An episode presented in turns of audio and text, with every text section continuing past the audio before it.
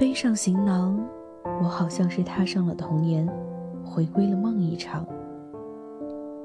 和小时候的他们一起，牵着手驰骋在乡间的小路上，看着美景，赏着春光，嗅着田野的芬芳。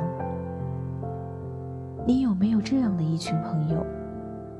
他们年龄相仿，从出生开始就在一个大家庭里偶遇，不是友情的亲情，胜似亲情的友谊。从稚嫩到成熟，从朦胧果断到如今彷徨，陪着打闹，也陪着成长。他们非青梅，也非竹马，却是最了解你的人，陪伴你最长情的人，没有之一。从小时候的一辆三轮车，就可以载起的吴小芝。到现在，一个个的大个头。从小时候玩过家家的幼稚鬼，到如今弟弟们给姐姐谈论古今，成长妙不可言。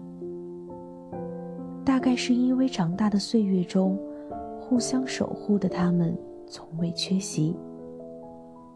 不论岁月青葱，不悔沧海桑田。